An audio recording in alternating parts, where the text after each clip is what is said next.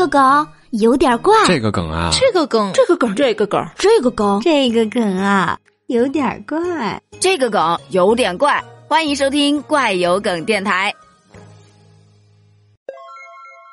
都说现在的骗子啊，基本上都是网上素未谋面的陌生人，但这一位就不一样了。近日在湖北襄阳，有一位男子，他以筹借资金、虚构项目为借口，假冒公司的老板。一个人分饰了两个角色，诓骗自己的亲弟弟啊！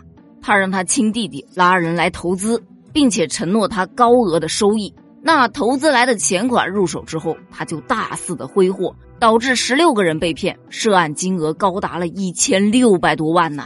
最终，法院就判决了该男子有期徒刑十年零六个月，而他弟弟有期徒刑三年零六个月。网友纷纷不敢相信啊，这什么哥哥呀？这把他弟弟坑惨了吧？说好的长兄为父呢？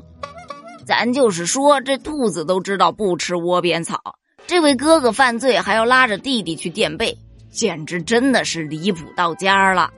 可不是吗？有这种哥哥，真的是倒了八辈子的血霉了，简直惊呆我了。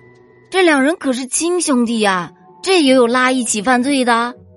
这古人云。亲兄弟要明算账，古人诚不欺我。不得不说，他们这骗的金额还是真不少。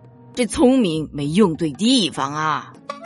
哎，你说有没有这种可能啊？两个人本来就是合伙的，哥哥想为弟弟减刑，所以全都揽到了自己身上，就为了让弟弟能早点出来养自己的父母呢？嗯，想法是好的，但是电视剧看多了吧，这位朋友。关于这件事儿，你怎么看？